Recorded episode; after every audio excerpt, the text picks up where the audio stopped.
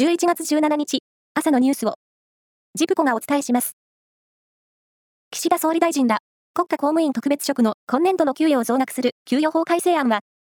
今日、参議院本会議で、可決、成立する見通しです。岸田総理や政務三役は、この改正に伴う給与の引き上げ分を自主返納する方針を示しています。岸田総理大臣と中国の習近平国家主席が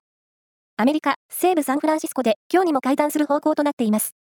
日本と中国の両政府が調整を続けています。東京電力福島第一原発にある汚染水の処理設備を洗浄していた作業員に放射性物質を含む廃液がかかったトラブルで、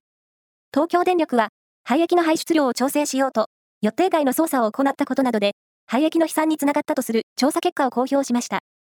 この作業では予定を変更する際にリスクを確認する仕組みはなかったということです。パレスチナ自治区ガザで地上侵攻を続けるイスラエル軍は、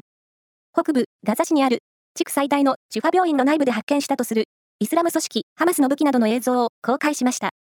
病院への攻撃は国際法違反だという批判が世界的に高まっていて、正当性を訴える狙いがあります。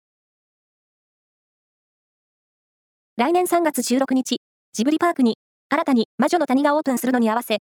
愛知県は、これに合わせて、魔女の谷を一望できる展望台を整備することを発表しました。展望台は、高さ20メートルで、料金は平日は無料、土日や休日などは中学生以上が1人150円となる予定です。サッカー、2026年ワールドカップのアジア2次予選は昨日、大阪で B 組の第一戦が行われ、日本はミャンマーを5対0で下して白星スタートを切りました。